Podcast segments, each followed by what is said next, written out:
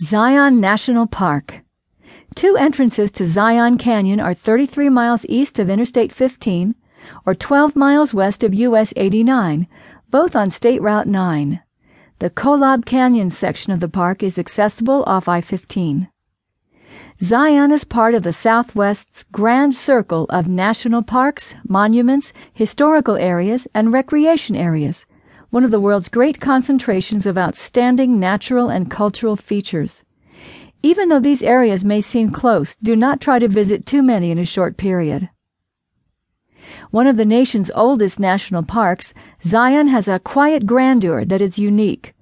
The six mile drive into the heart of Zion Canyon brings visitors past such scenic wonders as the Great White Throne, the Watchman, the Grotto Picnic Area, Angel's Landing, Weeping Rock, the trail to Emerald Pools, and the fantastic Gateway to the Narrows Trail, which is suitable for strollers and wheelchairs with assistance. After millions of years, the Virgin River continues to flow through the masterpiece it has created. Zion is a spot where the word scenic does not do justice.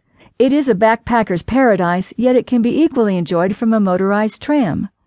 Other popular ways to see the canyon are on horseback with one of the outfitters in the park, by bicycle, or on the guided walks and evening programs offered during the summer.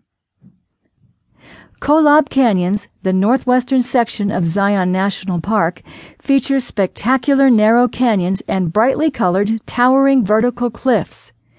Excellent views of the canyons are possible along the five mile scenic drive. A picnic area is located at the end of the drive. Cedar Breaks National Monument in the high country north of Zion is a mixture of alpine and canyon country splendors. A multicolored limestone amphitheater with spires, hoodoos, and etched ridge lines is the primary feature. The amphitheater is rimmed by cool forests and colorful alpine meadows. Pipe Spring National Monument is a little known gem of the park system, rich with American Indian, early explorer, and Western pioneer history. A fort built in the 1870s by Mormon pioneers laid claim to one of the few natural springs in the area. The fort, several ranch buildings, living history demonstrations, and an interpretive trail offer a glimpse of American Indian and pioneer life in the Old West. Backpacking. Free permits are required for all backcountry camping. Group size is limited to 12 persons for both day use and overnight trips. Permits and hiking information are available at the Visitor Center. Bicycling. Bicycles are permitted only on established roads and the Pa'rus Trail.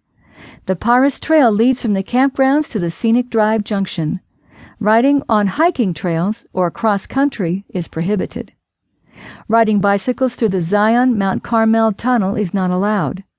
Bicycles must be transported through the tunnel by a motor vehicle.